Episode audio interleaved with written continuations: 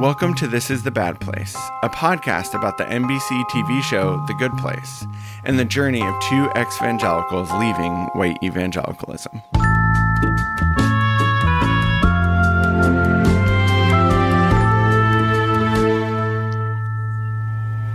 And welcome to This is the Bad Place, a good place recap podcast with two ex evangelicals. That's me and that's you, Krispin. Yes, and we are getting into it. Episode four, things are happening. Dude, I'm jazzed. I know this was my favorite episode thus far. This is such a good episode, and it's such a fun show to watch and rewatch. Uh, however, you don't have to watch The Good Place or rewatch it to enjoy our jabberings about this show, and you can just let the sound of our voices wash over you. I do wonder how good we are at explaining what's going on in the show. Yeah, I don't think like an autistic person an ADHD person who hyperfixate on very different things. I'm not sure we're like the best Right. at recapping. Yeah, I think that we each have our own like things, and there's probably a lot in the middle that is missing. But yeah, you I'm a bit of a Chidi.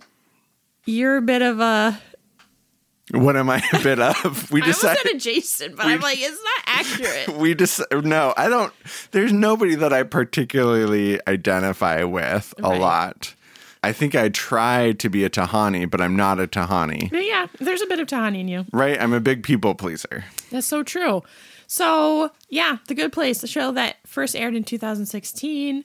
Um, we're talking about episode four today, chapter four, which is about Jason Mendoza. yes, that took you a while, but yes, finally we get to talk about Jason, who is not a Taiwanese monk after all. No. but is a bro from Jacksonville, Florida. And and let me tell you, Krispin, Florida's gonna come up a bit in this show and in this episode. we have Eleanor from Arizona Uh-huh. and Jason from Florida. because evidently Mike Schur is like hates Florida. And also Arizona at this time period. But yeah, Uh-huh. You know what I mean? Right, yeah, totally. I mean, for those that have, you know, I have also watched Brooklyn Nine-Nine, you can also see the Florida hate in that show as well. Yeah, it's been like a thing for him, which Mm-hmm. is really fascinating to me. So, okay. I don't think we need to talk about us anymore. Let, should we go to the synopsis? Yes, And uh-huh. remember how, like, you and I are married and how we love doing projects together. And then every once in a while, there will be a part of a project we do together that makes us, like, fight a lot. Uh-huh. And remember how, like, trying to do episode synopses um, does that? Uh-huh. Okay, so today we're going to have Mark Evan Jackson, who at some point will appear in this show. Not yet. And in the realm of this world, n- not a part of this show. Um, but we're going to have him do the episode synopsis because he had a good place podcast that is quite a bit better than ours Quite a bit different. just because he had access. I mean, we're talking about the ethical questions, and we are also talking about how we have come out of the bad place, which is Christian fascism, um, e- white evangelical land. Okay, so I think instead of you and I just fighting over who's the worst at reading a synopsis, I think why don't we just let Mark Evan Jackson do it? Okay, here we go. Welcome to The Good Place, the podcast. I'm Mark Evan Jackson. I play Shawn. Today we're talking about Season 1, Episode 4 Jason Mendoza. Jianyu reveals to Eleanor that he doesn't belong in the good place and that he's really a drug dealing Filipino American DJ named Jason Mendoza from Jacksonville. His prayer room is actually filled with video games. Eleanor and Chidi try to convince Jason to hide his real identity. Tahani organizes the launch of a new restaurant, which Jason uses as the opportunity to tell the truth. Eleanor creates a diversion, which ends up causing a giant sinkhole to open in the floor. Okay. Okay. That was succinct. Love hearing his voice. Oh, he has the best voice. And mm-hmm. he's such a good place super fan, super nerd. Like, I love listening to that podcast. Everyone should go listen to it if you want to even like double your enjoyment. If you're rewatching, if you're listening to this one, it's literally just called The Good Place, the podcast. So, Krispin, this episode all about Jason Mendoza, where we le- we learned about him, how he's not really a silent Buddhist monk. Um, it first came out the very end of September in 2016. So things were heating up with the election. We were all feeling nervous, but like I'm pretty sure Hillary Clinton's going to win. Let's watch this show on NBC. And then this episode drops. So I'm just putting you in the cultural, you know, framework. Perfect. Yeah. What did you think when you first watched this episode? It's funny you bring up the political stuff, and it was it did not really register politically for me. I just remember thinking how trivial good and bad was. Like this sense of like, here's this guy just like living his life, and he does things that maybe are not wise, but like he's just living his life, surviving, and it really brings up this like feeling of like how trivial my upbringing was of like thinking through every single action. So that's what I remember feeling was just sort of like this is just a dude and like why do we put so much emphasis on being good or bad? Oh, okay. Well, when I watched it in 2016, I remember feeling kind of annoyed at like the sinkhole element of like okay, is this just going to be a sitcom where like bad things happen each episode? They sort of get resolved, but then another bad things. I was I was a little bit fatigued of like oh, is this what this show is going to be about? Uh, what made up for that to me was just how funny Jason was, how every line was hilarious, um, and then sort of like some of the ethical tensions. And, you know, we're just getting to know these characters more Chidi, Eleanor.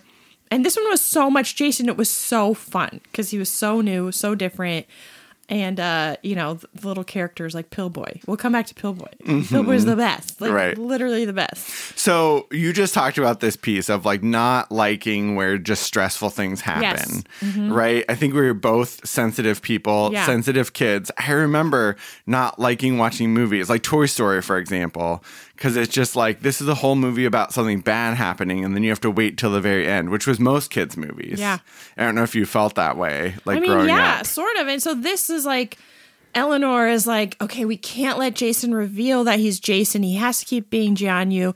He wants to be honest, so I'm gonna ruin this cake, and then uh, the sinkhole opens, and the, you know, I'm just like, oh, oh. Yeah, I oh. mean, I'm totally tracking with Chidi in this. You just see his facial oh, expression the whole time yes. of just the tension and stress, and that's how I, yeah, I think how both of us feel watching it. Right? And Tahani's pretty stressed in this too. Mm-hmm. And so I think if we want to go to the rewatch, how we experience it now, I really was more focused on the ways that Eleanor and Chidi both try and partner up to get Jason to try and pretend. And they're like, things were so much better when you were pretending. Whereas we see Jason and through a lot of flashbacks being like, pretending has never worked out well for me. I like who I am. I'm, you know, and mm-hmm. he's like the first character without shame and anxiety mm-hmm. that is introduced to us. So I was I was more f- kind of focusing on that, mm-hmm. right? He's a really silly character. We'll talk about that in a mm-hmm. minute. But there is this element of like he's like I really like who I am. Mm-hmm. He says that. Yeah. Uh, yeah, at one point they were talking he was like I really miss being myself cuz myself was cool and like just picking up on that and like recognizing what a good character quality that is to be able to show up in the world and say like I like myself is a huge thing. And I think that in 2016 that was not even really on my radar at all. No. So, like, what would you have thought in 2016 when Jason's like, I like who I am? Yeah, I think it's like, okay, well, that's good, but like, we gotta, like, you know, we got to work on this a little bit. yeah, I would have thought it was almost like another Florida man joke, right? Uh-huh. People, chaotic people, uh, you know, like right. haven't self reflected enough. Which is why they still like themselves. And right? that is what's so interesting about this episode is like, sorry, I, I got excited yeah, about that. you did. My goodness. because it does, at first watch, it kind of feels like here's someone who's not reflective. But watching it back, you can see his wheels turning and he is reflective. He's like, no, actually, like I do like being who I am and I do not like hiding behind a mask, yes. which he literally does at some point. Like he he you know is uh, wears the mask of another DJ pretending to be that yeah. DJ. Um, but then he's like, no, I don't want to wear the mask. Like I want to show up in this world who I am. Yeah. And I think that's a really beautiful thing that comes from a deep place within him. Yeah. And I think this episode really is showing, like, for, for people like Jason, like, you can't really mask for that long. right. So then what does that mean for this system that says you have to? So that's like mm-hmm.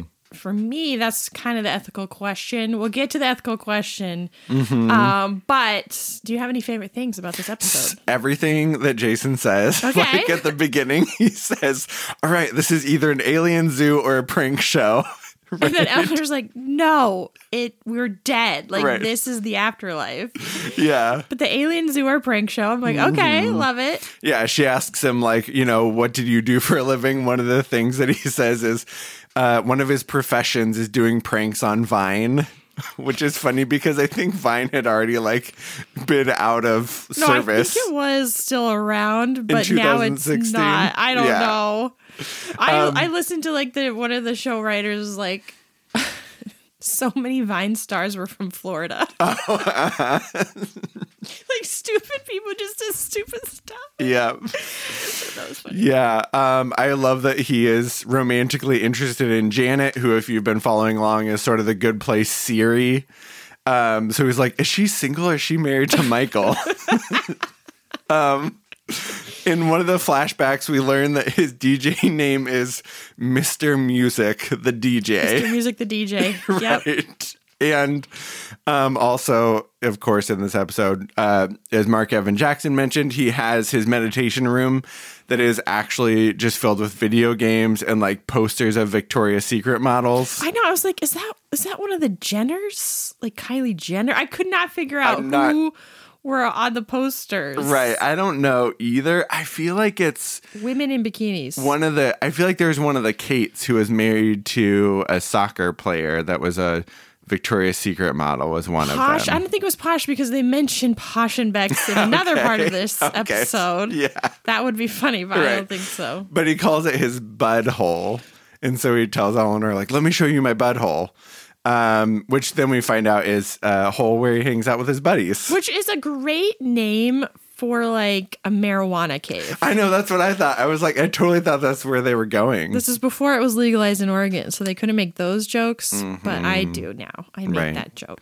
Yeah, I could just keep going, but I won't. Um, y'all should go back and rewatch it and chuckle for yourselves. So many good elements. I think my one of my favorite parts, and this is like so small, but I just love it when Eleanor hears some EDM music and goes and and Jason is wearing like a Florida Jaguars jersey over his Buddhist monk outfit and just kind of like dancing weirdly.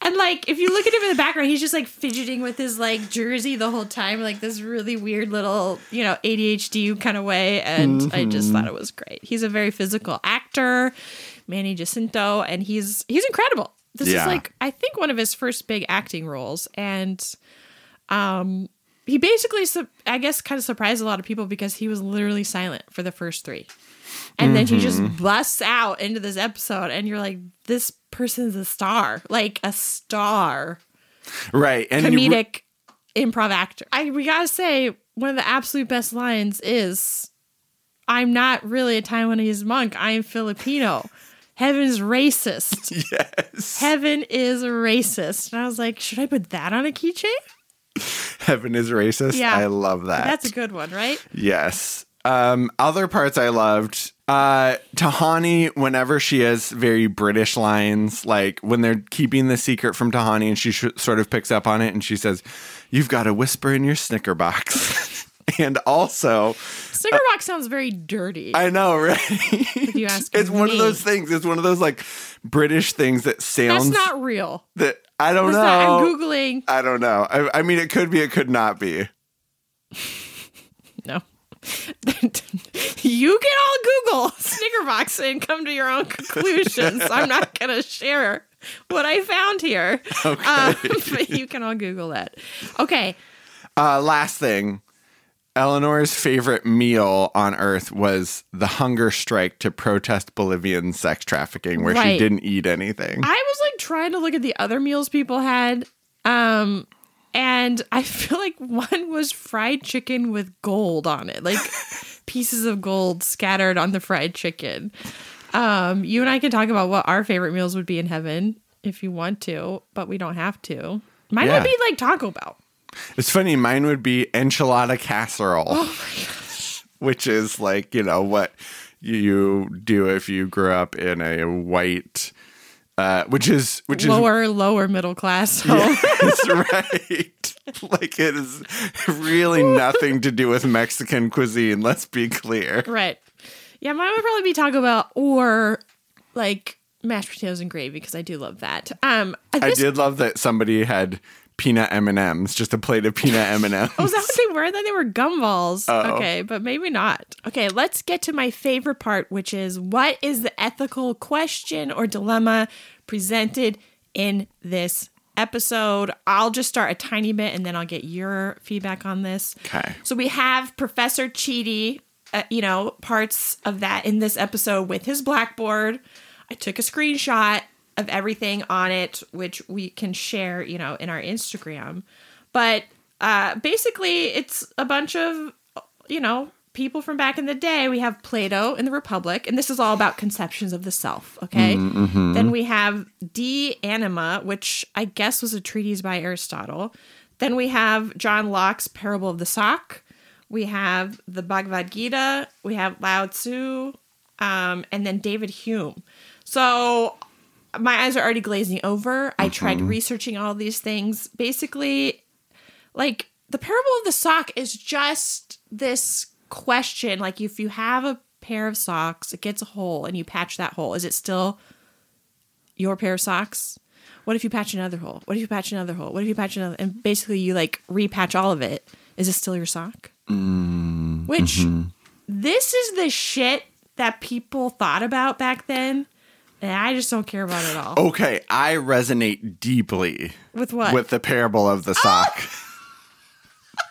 Uh, why? Because, okay, so this is what I wanted to get into. And this Okay. is like, I think, pretty specific to growing up evangelical, but I think a lot of people have some version of this. As a therapist, I will say most people have some version of this that struggle with like self-criticism, etc. So we'll we'll tie that in outside of evangelicalism. But for me, I grew up being told like you are loved as you are, but you also are sinful. And so like if you weren't sinful, if you were a good version of yourself, like you would be totally different. And for me, it was like, well, does that mean I'm really loved if really the only acceptable version of myself is this like better version? And for me, it mm-hmm, was like, mm-hmm. you're going to get into heaven and you're going to be perfect there and God's going to love you. Yeah. And like, God loves that version of you. Yeah. God doesn't really love the version of you that exists now, which I think really parallels with if you grew up in a home where your parents are always sort of like praising you when you're good and shaming you when you're bad, it creates this false sense of self of like the self that I really am is not lovable. yeah. Right. But like if I could just be better, then I could, you know, feel better about myself. I could be lovable. I could be good. And I think it relates to the sock piece because it's sort of like, yeah, if it's like this, you know, better version of yourself that is lovable, then you don't actually feel loved or accepted as you are. Yeah. No, I mean, the way that that plays into both you and I growing up in a high control religion, which is white evangelicalism, that had these very explicitly stated rules for how to be good and how mm-hmm. to be lovable.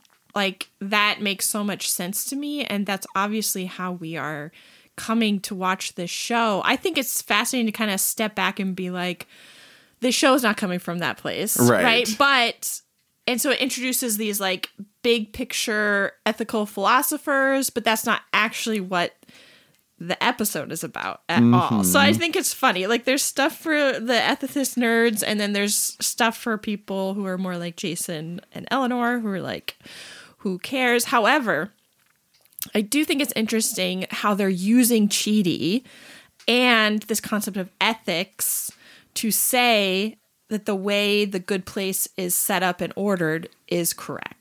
Does that make mm-hmm. sense? Right. Yeah, totally. Like Chidi's teaching them how to be good using these ancient texts, which will support how the good place is set up and running. So let's just keep that in mind. when you say ancient texts, it makes it sound like you're trying to draw a connection to an ancient text when that we read a lot. Use ancient texts to convince you that you must change who you are and hide your true self in order to earn your place into a quote unquote perfect society, yeah, things can get tricky. Now, the mm-hmm. ethical question I kind of zeroed in on what sort of is the crux of Jason and right what he is kind of revealing to us the viewers.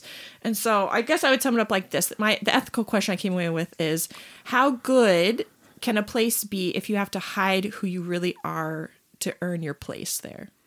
Okay? Mm, like mm-hmm. how good is that? And I think underneath that question is this concept of trauma, right? And so there's some that's something that I think later seasons of the show gets into, but I, you know, you're a therapist who works with trauma a lot. I, I, I don't know how much therapists rely on ethicists because these are people trying to figure out how the world works. And their work has been used to. Eh, well, what am I trying to say? Their work has not been very trauma informed, right? At least how it showed up in my life. Christian ethics are not trauma informed at all. And in you know, they really mirror what's going on in the show The Good Place. too. Right. Yeah, totally. I mean, that's the whole thing is this is all set up on the premise of if you're a good person, you deserve certain things. If you're a bad person, you deserve other things, Yeah. right? You are lovable if you're good. You are not lovable if you are bad, which, uh, which actually like we see Chidi also subverting because he, in some sense, loves Eleanor enough, even though she's been bad, to try to get her good things. So he's actually like going against that system in a way while also upholding Yeah. it. But I think that there's, yeah, this whole idea of there are good people and there are bad people. And a trauma informed approach is like we all learn to adapt in certain ways and act in certain ways. And that doesn't mean that we don't let people off the hook for their actions and how they impact others. But I think that there's this piece that is important that at least I approach things with, which is that people are inherently valuable and lovable. And um and so getting into this whole idea of like, are you a good person or a bad person really isn't very helpful, especially when it comes to who gets to decide that. Uh, you can Yeah. decide like this person in my life is like really hurting me and I want to stop having them in my life. That's fine. Yeah. But that's different than a whole system that says like you either get kept or you get thrown away. Yeah. So, what was growing up in white evangelicalism? What was the main determiner you were given for who's good and who's bad? Uh, a lot of it was like religious identity. Right. Right. So, if you're a Christian, you're good. Mm-hmm. And if you're not a Christian, You're bad. you're bad. Not only are you doomed to hell, but you are probably trying to turn society right into a place where God, Christians are persecuted and God's angry, and you, you know what I mean. Like mm-hmm. that's what I was taught. Right. And also, America's good. You know, mm-hmm. other countries are bad. Like it, it. There's a lot of that going on. But for me, growing up a pastor's kid, homeschooled, right? It's just like, yeah, the secular, godless liberals are bad. Christians are good. And it's funny, like the farther you get in, right? It's like, well, only a very specific kind of Christian is good, right? Catholics, no. Um Liberals. progressive mainline liberals, no. Um Baptists, not really. Like it was funny, like non-denominational, charismatic, like right. the bread and butter of the right wing currently. Like that was how I grew up. Mm-hmm. And obviously, one of the other things was, um, yeah, conservative politics was Mm-hmm. good. Liberal democratic politics was bad. And those were 100% bound together for my Mm-hmm. upbringing, my childhood, and including uh, like the curriculum I was raised on as a homeschooled child Mm-hmm. equated those things as well. Right. Yeah. Just this really strong polarization, all or nothing thinking. Do you right? think do you think that kids in public school were getting that kind of thing?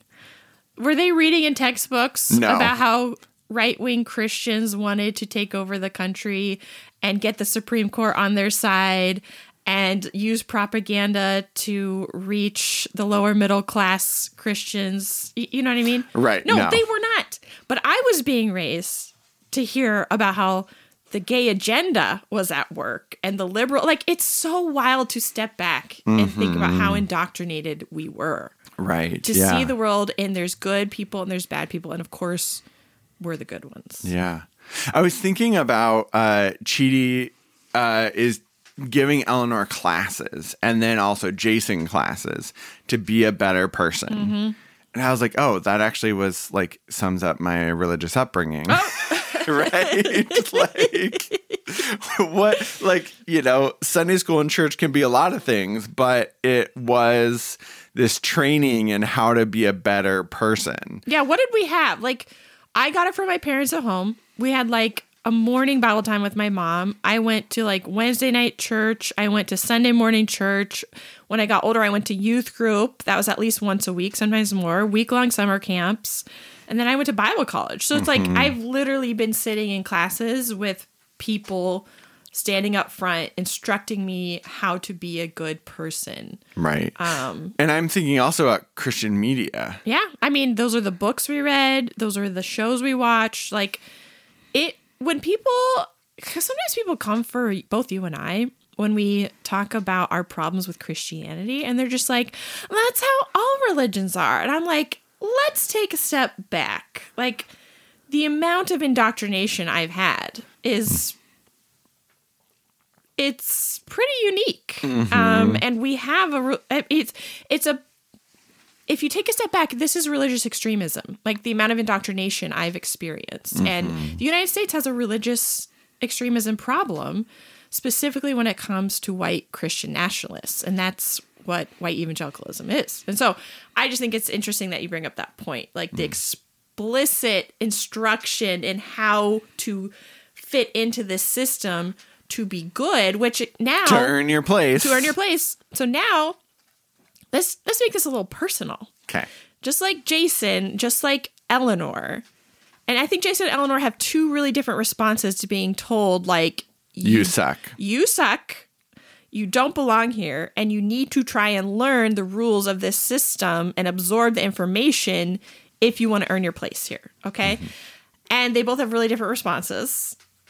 And mine was just like Cheaties, you know? Like and maybe a little bit of Eleanor that I, I'm not even aware of. So I am 39 years old.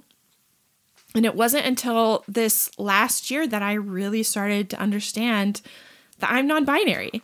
And I have never fit into the strict gender codes and norms of how to be like a good Christian woman. And and the pressure to do that was pretty overwhelming. And so I just try not to think about it very much. And I just knew I was different.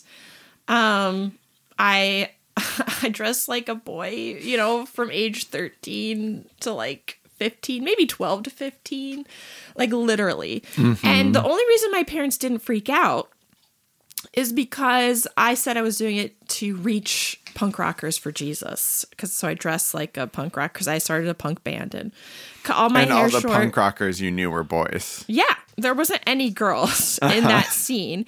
And my parents were also just relieved because I didn't want to have sex with boys. And so that was a huge deal in Christian culture, right? Like, mm-hmm. don't dress provocatively, don't cause men to stumble. Well, I was not causing men to stumble, okay? With my three sports bras and a band t shirt, and my cords and my uh, weird, you know, chain wallets and skater shit. Like, and so I think this episode kind of brought up like how much I had to just push down all of that to survive. And I think there's been periods in my life um where I have tried to look more like a quote unquote Christian woman and do that. I would curl my hair. I wore scarves. You know, I was a Christian speaker writer person. Mm-hmm. And I was like, I have to conform, but that's not really me. And it wasn't until we had our kids and we started having more friends and relationships with people who are gender expansive, I was like, wait a minute. You don't have to be one or the other. There's a lot of us out here that don't fit into this, and it's not really a huge deal. well, it's quite the time to be having those realizations mm-hmm. as, tr- you know, trans people and gender nonconforming people of all types are now the biggest scapegoat the religious right has in order to garner votes. So this is pretty personal to me. And it took me so many years to be able to even have the mental capacity to think about this because I was trying so hard to live up to the rules of how to be good in this system. And if we can just get really personal here, Didn't you say that two minutes ago? yeah, but I'm going to take it even one step farther. Um, you know, growing up a pastor's kid, like the level of like homophobe homophobia and transphobia I have heard throughout the decades of my life from my parents, from their friends, from the media I was given and and the way it's ramped up in really recent years. It's like I'm never going to forget those things that I've heard people who are supposed to love me unconditionally have said. Um, and that's where I think a lot of people are at right now, especially if you come from a place like white evangelicalism, some kind of high control religion that uses the gender binary and gender hierarchy, because that's really mm-hmm. what it's about. It's not about there mm-hmm. being a binary, it's about men Right. are should be in charge, mm-hmm. right? And women need to be subservient. And Right. Trans So- people like ruin all of that. They literally ruin all of that, which is why they've become this scapegoat. And it's not just trans people, it's trans kids that are the scapegoat. And that's I, I mean, this is a five alarm call. Like if you mm-hmm. come from this community, if you come from a Christian community that is scapegoating trans kids, like now's the time to fucking revolt mm-hmm. and say this system isn't good if you have to demonize children mm-hmm. to keep it going. I'm sorry. That was my rant.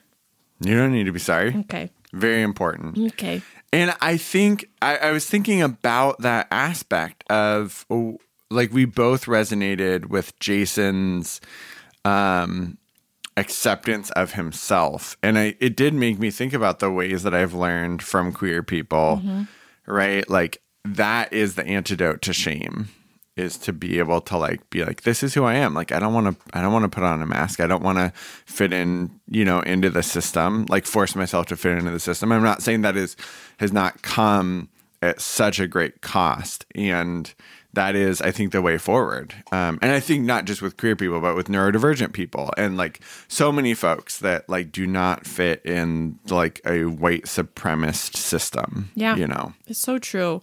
I was trying to think, I'm like, does Jason have anything to be ashamed about? Like, everything that was talked about in this episode, what do you think? I, I, well, I mean, maybe selling fake drugs to college kids. To college kids. But if we think about how he was raised, he's obviously lower income. Mm-hmm. So I'm like, in my mind, he's selling fake drugs to privileged white kids, probably. right? Uh-huh, yeah, like, is that such a problem to not get them high? You know, hopefully it was Right. nothing that would kill him. I guess that would be bad.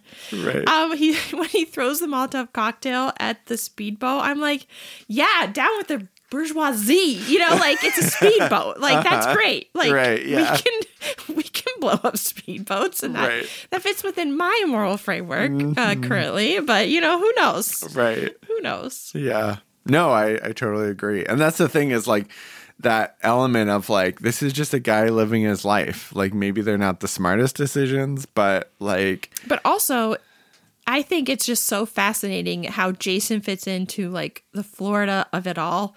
Um, because to me, Florida is such a, like a little wrinkle in this view of America and how it views itself, and probably specifically how like the liberal elite media Hollywood types, right? You can think all you want about America, and then Florida just keeps happening, right? and this uh-huh. is really ramped up since 2016. Like, if we think about Ron DeSantis, everything going on with Florida right now, like, it is wild. It is mm-hmm. truly wild. And I'm like, don't want to make jokes about it, except I'm like, Florida has always been revealing what we really are. You know, like mm-hmm. remo- America like, has a lot of issues. The and what Florida is doing right now with its schools and what people are allowed to teach, like it's very interesting to me and people like Jason that can just be like, yeah, this place is incredibly messed up and I'm going to dance. You know, I'm uh-huh. just like that's such a valid reaction uh-huh. to being shown systemic societal failure over and over and over again. You know? Mm-hmm. Like to say like screw it. I'm going to be who I am and I'm going to dance. Like that is Gen Z in a nutshell, if you ask me. I mean, I am surprised, like thinking about Jason and like just thinking of him first watch around as just the silly guy. Uh, As even as we're talking, I'm like, I am surprised at how much we are admiring Jason I, I'm now. like, that is such a difference between how I first watched the show when I was still an evangelical and white knuckling it through life. And I still Mm-hmm. believed there were rules I could follow Mm-hmm. to be a good person and get not just into heaven, but like make Christianity good, Mm-hmm. make America good. And I, I think there's so much fun stuff for me going back around. Um, I just, you know, is there anything you felt like you had to hide to be a good person in evangelical Christianity? Ah, I, I mean, lots. And I think, I mean, I, I, yeah, I think about like probably the biggest thing was just all along not feeling as connected to God, not Yeah. feeling the joy of the Lord, like all those things, just like, Like something was off. right, feeling Yeah. like something was off like all those years. Like I remember us like going to church in 2012 Yeah. and just being like, there's just something really wrong with me, but I guess I'll just keep going, you know. And that's why, you know, I think first watch around we really identified with Tahani and Chidi, Mm-hmm. both people who are trying like, yeah, we deserve to be here. This this system is working as designed and but oh, we both feel kind of terrible. Mm-hmm. Um, okay, well, let's get to the next part, which is you might have religious trauma if Thank you for doing the accent. um, Yeah, I was trying. Yeah, yeah. I can't really do a Jeff Foxworthy, but that was my attempt. Uh, you love this segment. What do you have, babe? No, you got to start. Me? Uh huh. Okay. Uh, you might have religious trauma if you got really sweaty at that dining room scene where everybody had to stand up and go around and talk about their meal. Okay. because this is such like a youth group or like a church camp or like a church setting experience, right? Where everybody has to go around and share something or it's like a group prayer and you're like, I have to do something that shows I am spiritual. I'm tracking. That's insightful. That's very insightful. Like I have to share and like I don't know if you remember like testimony nights, right? When you had to confess some, some sin in your life, which by the way is cult 101 mm-hmm, is mm-hmm. getting people to confess things because then you feel bonded to the group and you need that group to feel better about yourself from that point on. So, anyways, that's a cult tactic. I experienced that a lot. And I was like a homeschooled pastor's kid who was doing everything right. And so I would be stressing, like I have to rack my brain to be like, what's a sin I can confess? Because I I never did anything, right. you know. Yeah. So that's what I thought of. Yeah, I love that. I I had forgotten about that experience, and as soon as you said that, I was like, "Oh yes, I totally remember." Yeah. Right? Yeah, like counting like how many people. How many people it gets to me? Yeah, and I have and- to either share like something God's done in my life or something I learned in scripture. You know, I'm just like, wow. Okay. Mm-hmm. Right? Yeah, that or like you know the prayer you know nights where you gotta Oh, pray everybody had a something prayer. that Oh. is you know it's like your turn to pray and okay so for me um there's a scene where um Chidi asks Eleanor did you read the book from David Hume um and Eleanor says I did well I tried to well I tried to want to I tried to want to. and that Uh-huh. is It's a great line. Right. And really it so it reminds me of this uh, quote that I that I was always thinking about from this old saint Saint Teresa of Avila Okay. where she says, "Oh God, I don't love you. I don't even want to love you, but I want to want to love you." Oh my God. So this idea Teresa, go take a nap. right? So I would say now. just yeah and just that feeling of like i don't feel this it doesn't feel right to me but i must be the problem and i don't even want to fix this problem but i should want to want to fix this problem right uh, just it always comes back to you. It's it's never a problem with the system. It's that you're if you're not feeling it, then there's a problem with you. Which Oh yeah. I first heard that quote, first read that quote in a book called Reaching for the Invisible God by Philip Yancey. Oh my gosh. Are you going to do a segue right now? Yes. uh-huh. Okay. That was why I said you needed to go first because I wanted to tack this on, which Wow. is just that we've been doing uh, our Patreon only episode and we've been doing these books from the bad place uh, where we took a, talk about evangelical books and we talked about Dr. Dobson before, Mm-hmm. but this time we talked about Philip Yancey.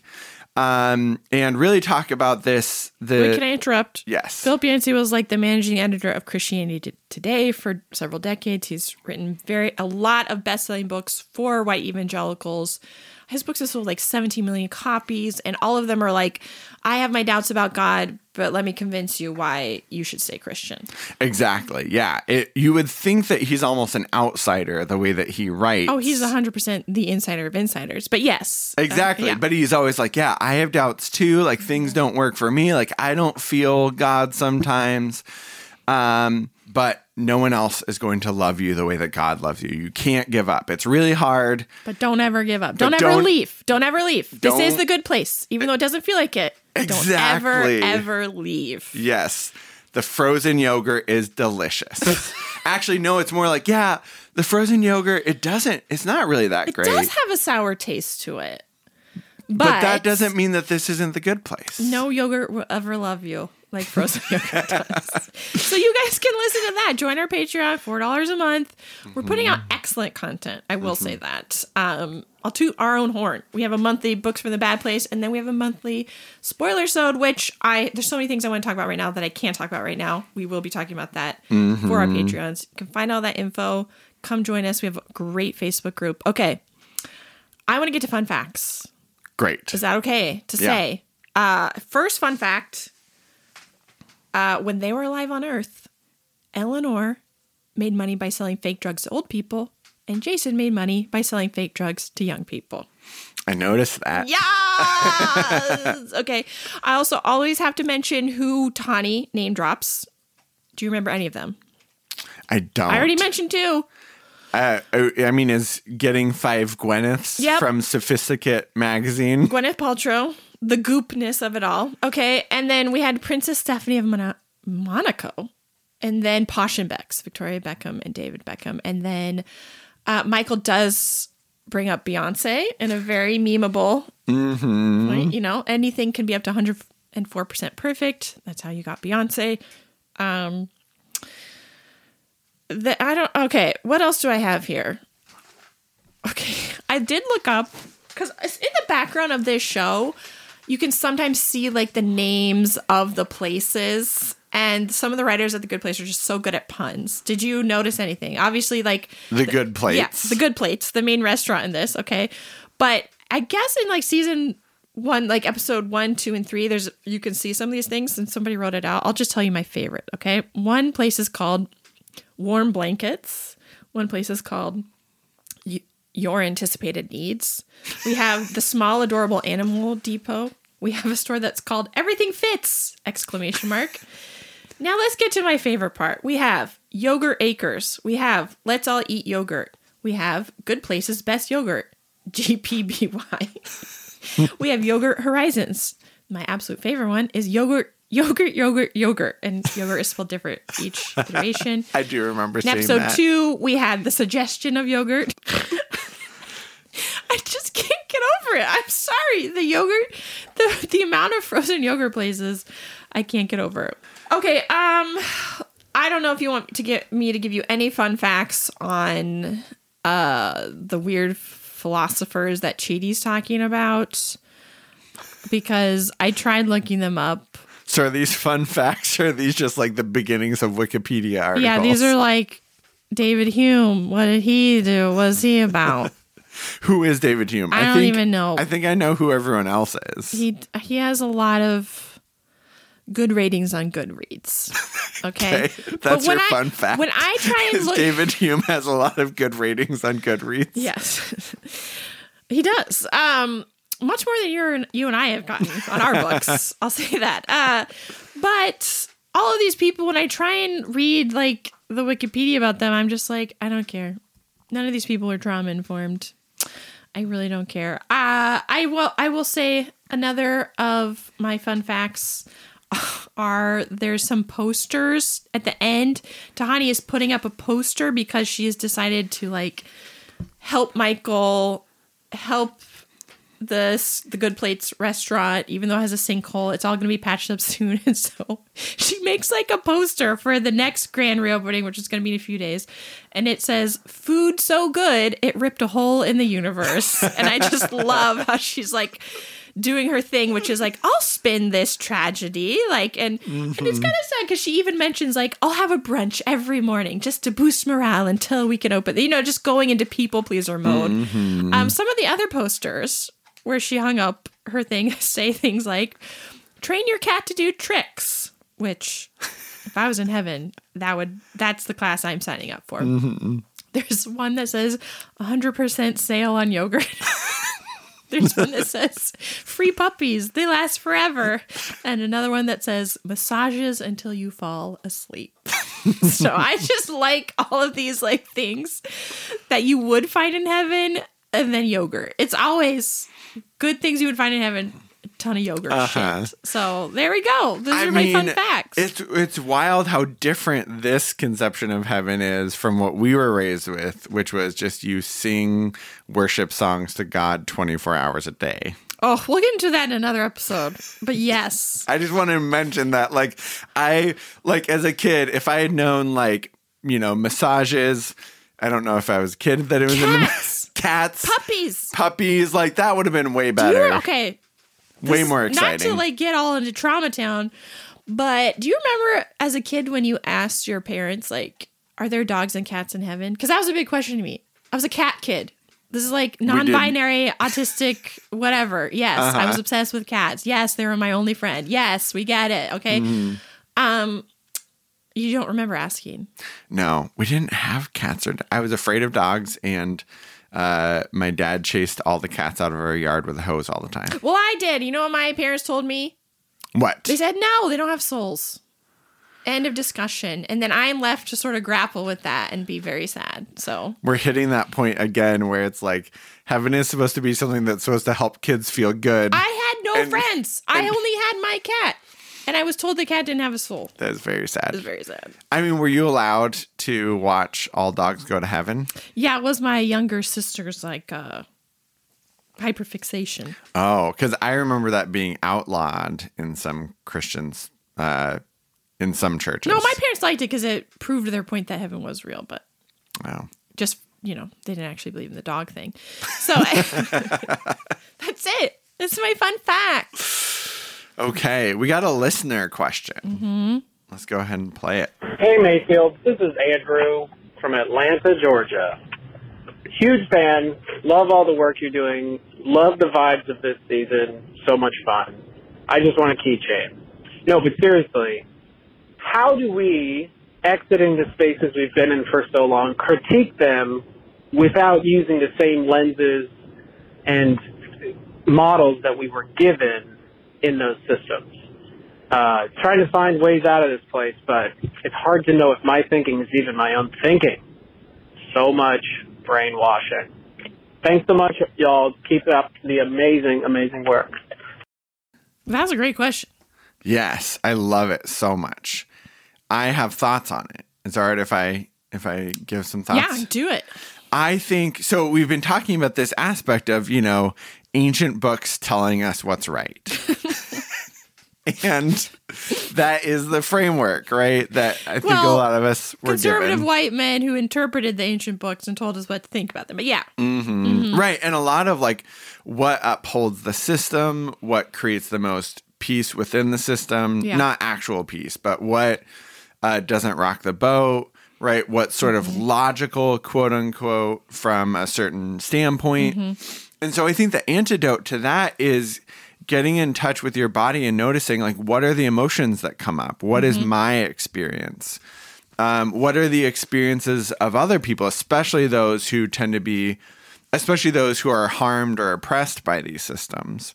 Um, but i think just starting with this like how do I feel in this space? What do I notice coming up? That doesn't always give us objective truth, which I don't think there is any, mm-hmm. but it gives us really important information. So that's Yeah. that's I think one of the things that is really important. And even just like I know I keep on coming back to this, but I'm sitting here again in front of our bookshelf thinking about all the books that I've read, trying to figure it all out. In our Chidi phase. And I am really loving being in a place where I can just like check in with my body about like what feels true in this moment. Is this a good thing or a bad thing for me?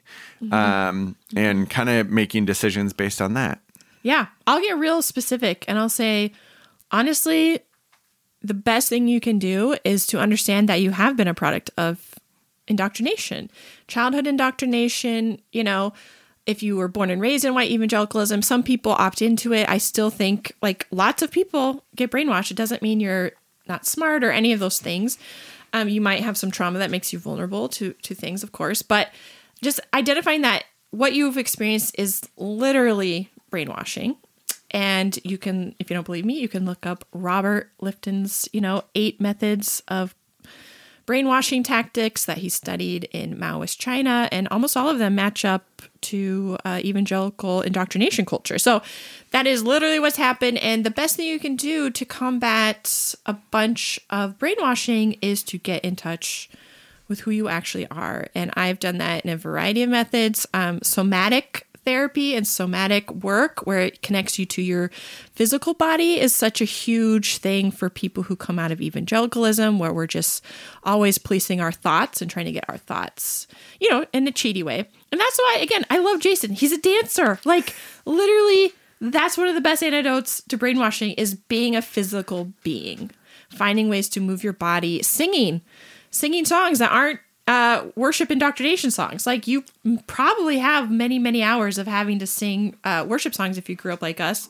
Um, find some stuff you actually like to sing and do that. Um, these are just my little tips and tricks. And just have some fun doing what you want to do um, for no other good purpose than you like to do it.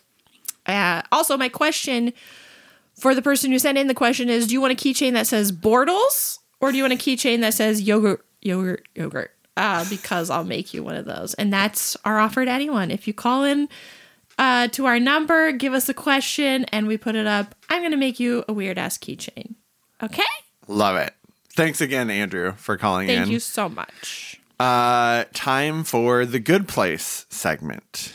Like, what's good? What's Yeah, good? right. What's giving you life No, right we live now? in a we live in a hellscape. I mean, Remember how I was catastrophizing so much this week?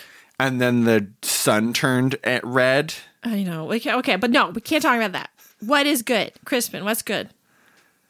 Uh, I'm worried I'm going to steal yours, but I am really enjoying this reality TV show we are watching called Best in Miniature, Mm-hmm. where people compete by building the best miniature houses. Yeah, miniatures is awesome.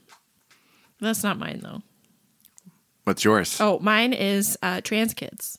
Trans kids are great, and they need to be protected at all costs. And they are the ones who are asking our society if we will let kids be who they really are, or if we are going to turn them into a scapegoat in order to get votes. And if we as a society are okay with that or not. And they're beautiful, precious, and they deserve to be protected. And we're failing them right now, but they are good. So that's what I want to say. Wow, way to take the good place segment Wow! and tie it But back. trans kids are so good. yes. They really are. Uh-huh. If we could just listen to them, our society would radically change for the better. Yeah. So that's how I'm ending it today. yeah. This is what happens when you let me be the show notes reader or whatever. thanks everyone for listening along. Um, we are so enjoying this rewatch show. Thanks for all your support. Thanks for supporting our Patreon. We have more Patreons than we've ever had before, even though we keep getting more and more intense. So so great. I'm shocked. Thanks so much. We love our Facebook group. Come join us, and uh, we'll see you next time for episode five. Bye, y'all. This has been an episode of This is the Bad Place, a special season of the Prophetic Imagination Station podcast. You can follow the podcast on Twitter and Instagram by searching Prophetic Imagination Station Podcast. You can find us on the web at propheticimaginationstation.com. You can leave us a voicemail at 503 912 4130 or record a voice memo and send it to propheticimaginationstation at gmail.com. Join our Patreon community to hear two extra episodes a month and join our Facebook group to discuss episodes and more. And we hope you'll join us.